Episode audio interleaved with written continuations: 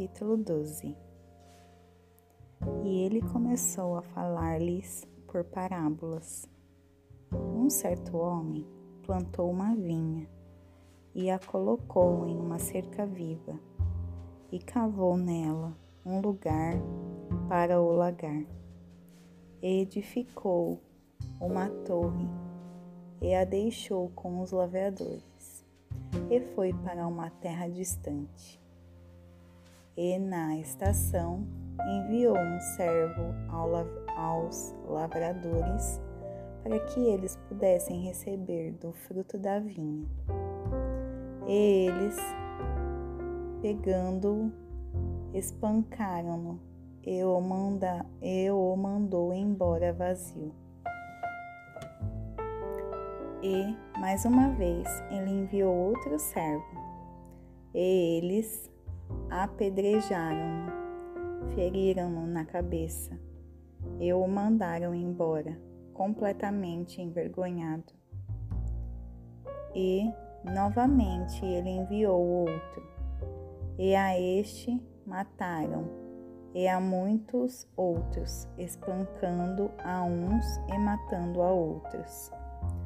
Tendo, portanto, ainda o seu filho, amado, a estes lhes enviou por último, dizendo: Eles respeitarão meu filho. Mas aqueles lavradores disseram entre si: Esse é o herdeiro, vinde, matemo-lo, e a herança será nossa. E eles, tomando, mataram-no e lançaram-no fora da vinha. O que fará portanto, o senhor da vinha? Ele virá e destruirá os lavradores e dará a vinha a outros. Ainda não lestes esta escritura. A pedra que os edificadores rejeitaram se tornou a cabeça do ângulo. Isto é obra do Senhor e é maravilhosa aos nossos olhos? E eles buscavam prendê-lo, mas temiam as pessoas, porque sabiam que ele havia falado a parábola contra eles. E, deixando, foram pelo seu caminho. E eles enviaram-lhe alguns dos fariseus e dos herodianos para surpreendê-lo em suas palavras.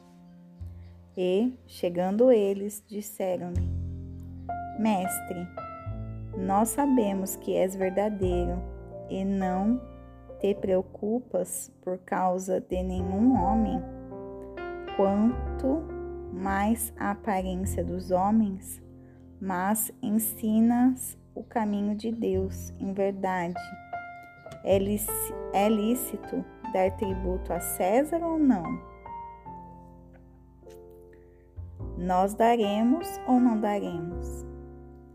Mas ele, conhecendo a sua hipocrisia, disse-lhes: Por que me tentas? Trazei-me uma moeda para que eu a veja. E eles lhe trouxeram. E ele disse-lhes: De quem essa imagem e inscrição? E eles lhe disseram: De César. E Jesus, respondendo, disse-lhes: Dai a César as coisas que são de César, e a Deus as coisas que são de Deus. E maravilhavam-se dele. Então se aproximaram dele os saduceus, que dizem não haver ressurreição eles perguntaram-lhe, dizendo: Mestre, Moisés nos escreveu que, se morresse o irmão de um homem e deixasse sua esposa e não deixasse filhos, que seu irmão tomasse a esposa dele e levante descendência a seu irmão. Ora, havia sete irmãos. E o primeiro tomou a esposa e morreu, sem deixar descendência. E o segundo a tomou e morreu, e nem esse deixou descendência. E o terceiro, da mesma maneira. E os sete a possuíram, sem deixar descendência. Por fim, depois de todos, morreu também a mulher. Portanto, na ressurreição, quando eles ressuscitarem, de qual deles será a mulher? Porque os sete a tiveram por mulher. E Jesus respondendo, respondendo disse-lhes: Porventura, vós não errais em razão de não conhecerdes as Escrituras, nem o poder de Deus?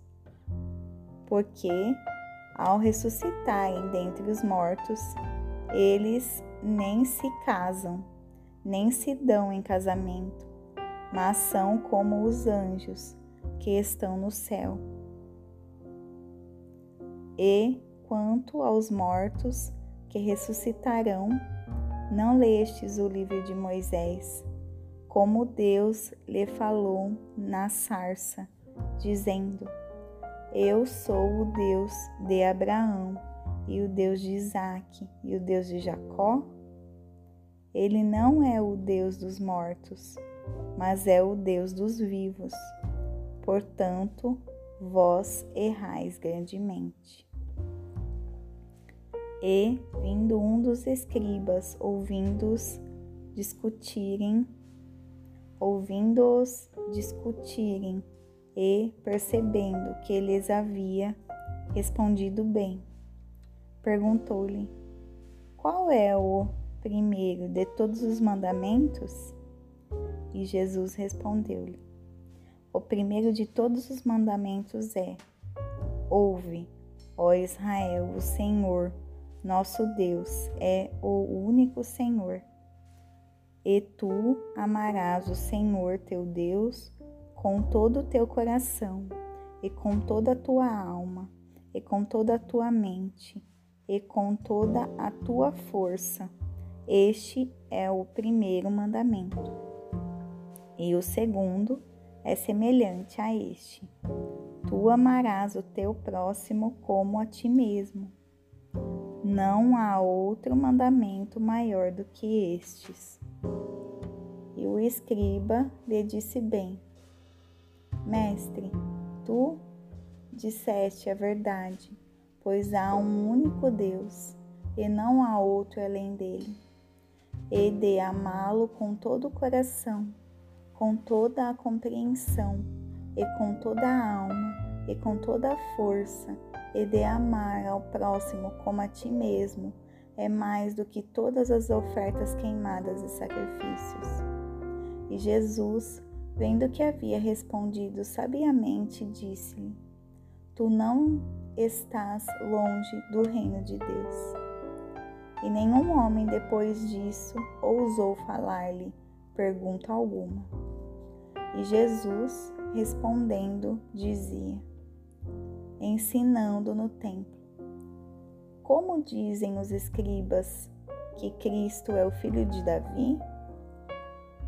O próprio Davi disse pelo Espírito Santo: o Senhor disse ao meu Senhor: Assenta-te à minha direita, até que eu faça os teus inimigos por escabelo. Porque se Davi mesmo lhe chama Senhor, como é que então seu filho e, a, e pessoas comuns ouvia de boa vontade? Ele dizia-lhes na sua doutrina: Guardai-vos dos escribas, que adoram andar com vestes compridas e amam saudações nos mercados e os principais assentos nas sinagogas e os lugares mais altos dos banquetes, que devoram as casas das viúvas e sob pretexto fazem longas orações. Estes receberão maior condenação. E sentou-se Jesus defronte do cofre das ofertas e observava como a multidão lançava dinheiro no cofre e muitos ricos depositavam muito. E vindo ali uma viúva pobre, depositou dois leptos, que valem um quadrante. E ele, chamando a si os discípulos, disse-lhes: Na verdade, eu vos digo que essa pobre viúva deu mais do que todos os que depositaram ofertas no cofre, porque todos eles depositaram da sua abundância, mas ela depositou tudo o que tinha, todo o seu meio de vida.